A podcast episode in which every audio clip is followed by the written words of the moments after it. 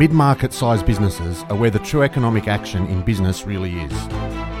They are nimble and agile, they're factories of growth, they lead in innovation, and they're early adopters of tech. These enterprises need the right tools, support, and environment to flourish. But sadly, they're often overlooked and undervalued. Not here though. This is the Mid Market Matters podcast, and I'm your host, Craig West. We'll explore pain points, growth strategies, and how to find the competitive edge. Welcome to SME Radio. On this episode of Mid Market Matters, I'm joined by Susie Mock. Susie's the CEO and founder of Resilience In, and she's very passionate about building resil- resilience. She's spent a lot of time studying resilience and working with actually large groups of children, parents, and employees focused specifically on how you build and improve resilience. Susie, firstly, thank you for joining us. You're welcome. It's lovely to be here. Thank you for having me. It's a really interesting topic at the moment. I mean, I guess you've been doing this for a long time and it started well before COVID, but my goodness, you must be busy during COVID, are you? Yeah, absolutely. Our um, our workshops took a bit of a hit. Our children's workshops when mm. COVID first hit, but uh, yeah, I mean, resilience right now is pretty much the number one skill needed by everyone globally, I would say. So, yeah, the, the market is there for the taking for sure. Yeah, and I think your vision is about getting for for people to thrive no matter what life throws at them, right? No matter what happens, whether it's COVID, whether it's a business problem, whether it's a family issue or something else, illness, whatever, your view is with resilience, people can actually thrive no matter what.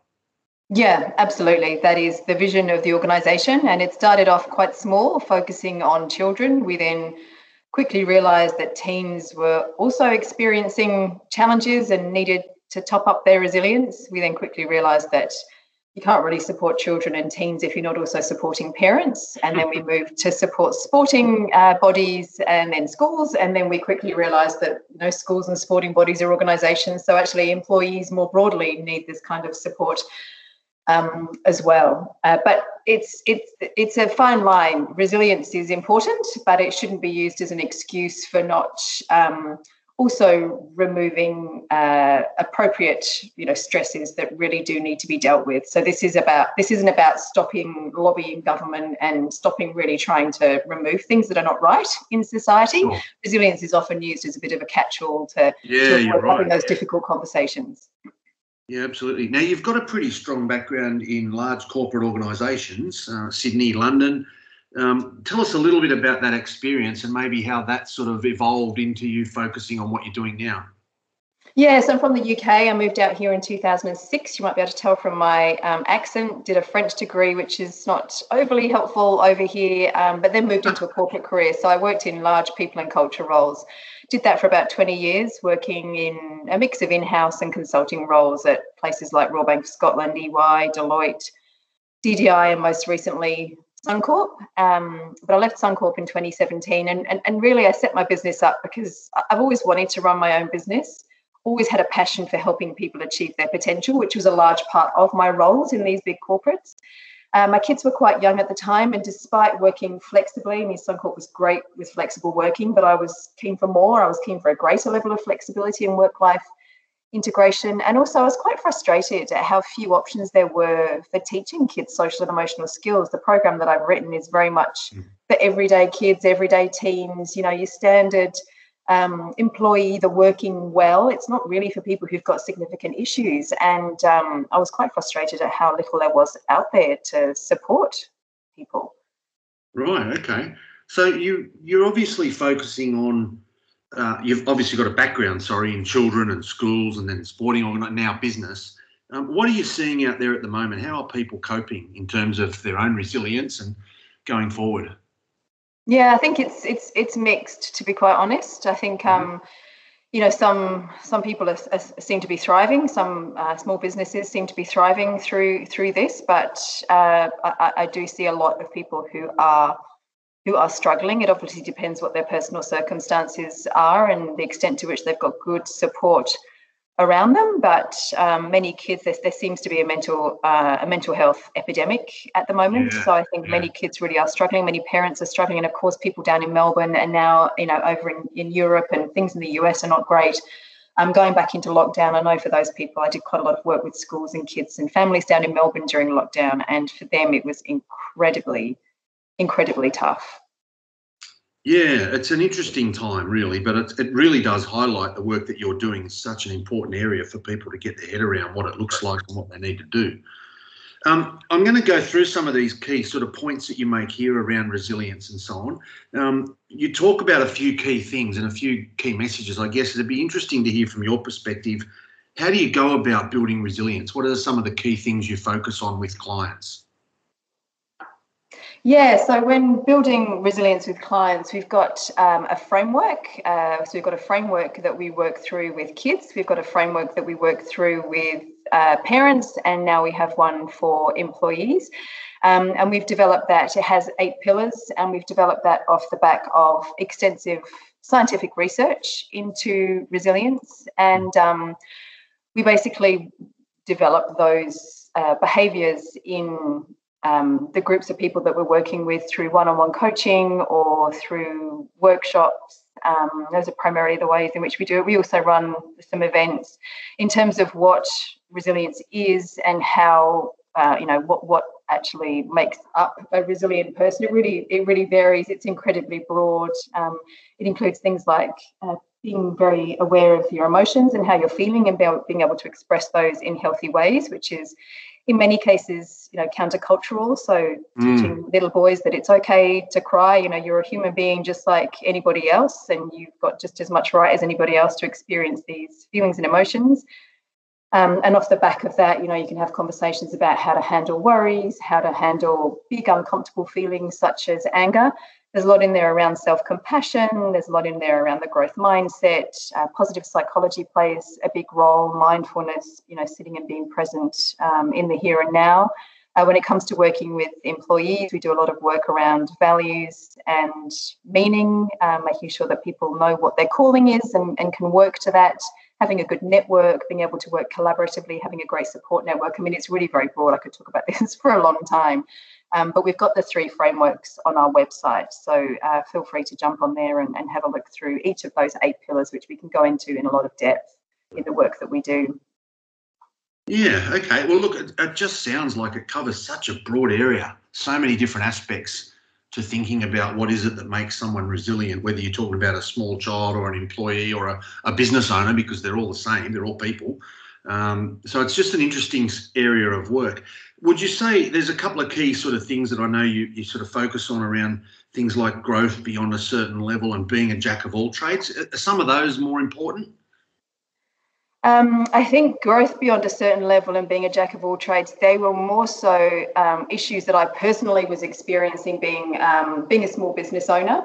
Right. Um, so I think uh, they're probably challenges that business owners will experience. And of course, business owners too need to be resilient, um, but they're more so challenges that I have experienced in, in running and growing my own business.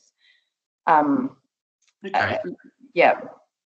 Yeah, good. And I mean, obviously, I mean, you're the ultimate example, aren't you? You're running a business. You've got two young kids. It's, it's, you know, it's difficult for anybody to be in that situation.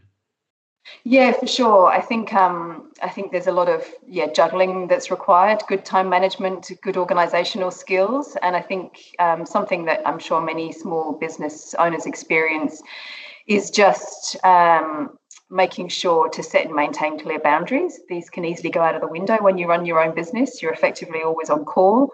Um, your customers become your new bosses, and because you're passionate about what you do, you find yourself blogging on a beach in Fiji, having yourself find yourself having coaching calls with team members, you know, from the sidelines of a soccer soccer game. um, so one of the benefits of running your own business is being able to choose when you work and being able to ramp up and ramp down um, as you choose. But there is a risk that you never end up having a weekend, a holiday, or an evening without truly switching off. And, and having connected with a number of small business owners. Um, in the past few years that I've been running my own show, I do know that this is quite a big factor in burnout. So it's something that's quite important, I think, for business owners to get across because you're right we too need to be resilient. We have challenges thrown at us left right and center day in day out. There's not a day that goes by i don't think where i don't come up against a new challenge that i haven't come up against before. So making sure that we've got the space and the perspective to be able to handle that i think is key. We talk to, to, to people about um, self-care. Self-care is healthcare. And I think that's probably the number one thing making sure that you're eating healthily, that you're getting enough sleep, and that you are exercising. That helps manage the juggle and helps really keep that sense of perspective and that ability to get up out of bed with the energy that you need to get through the day.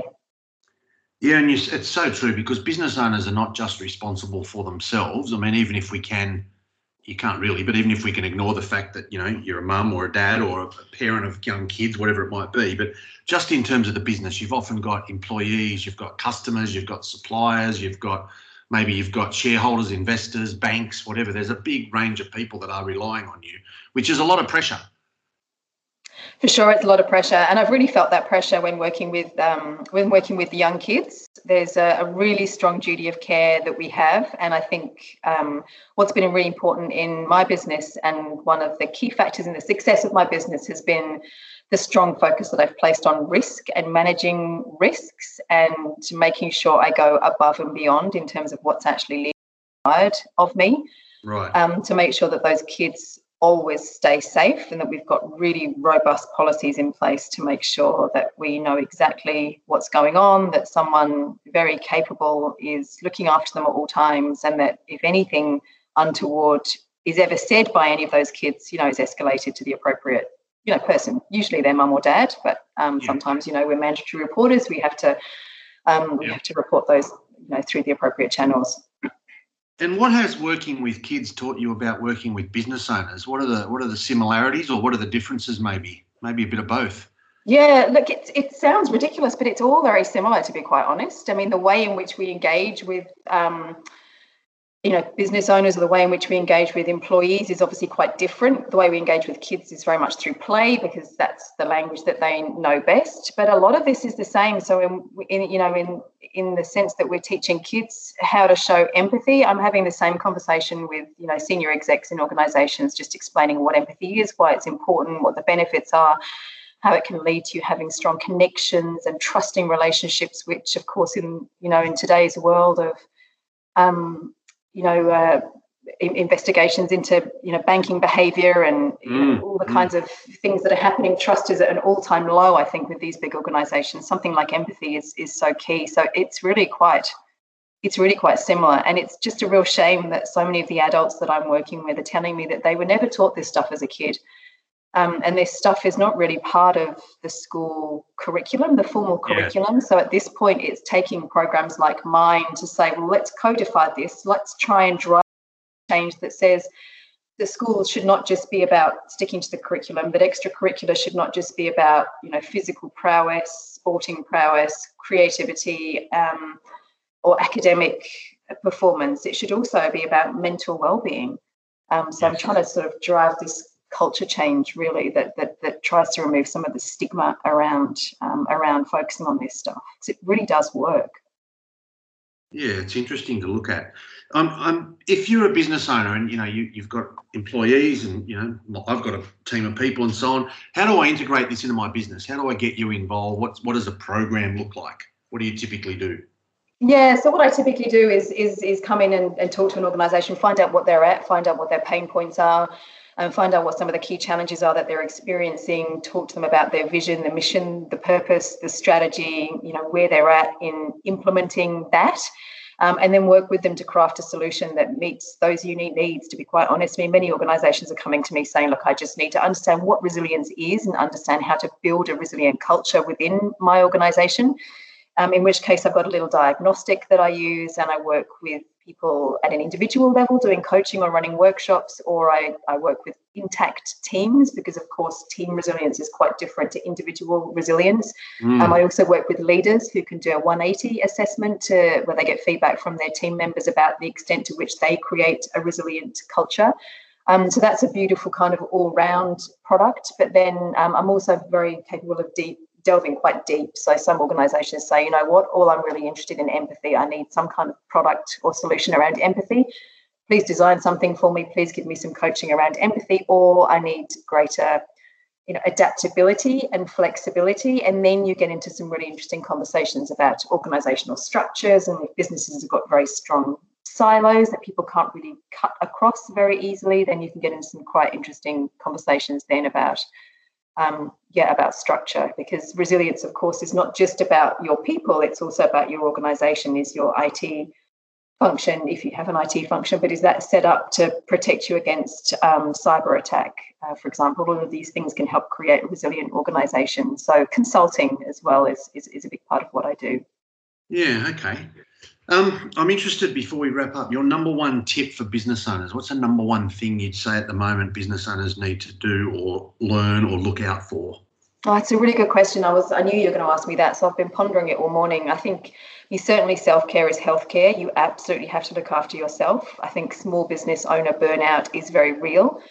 Um, and is a real uh, real problem, particularly now. Um, but otherwise, something that I've really relied upon is making sure that I have the right network of people supporting me. I know what I'm good at, I know what I'm less good at, and the things that I'm less good at, I've kind of just decided to outsource, to be honest, because I'm not sure that I'm ever going to be a really great bookkeeper or um, really great at you know some of the other things that I've outsourced. I can't think what they are right now. Um, I've also got great business coaching support, and it's really important when you're on your own leading a business to make sure that you've got people that you can debrief with, whether they're friends, whether they're other business owners, whether they're a business coach um, just being able to debrief and get all of that stuff off your chest. You know, you get a bad Google review and you just carry it. You need to find a way of just offloading it.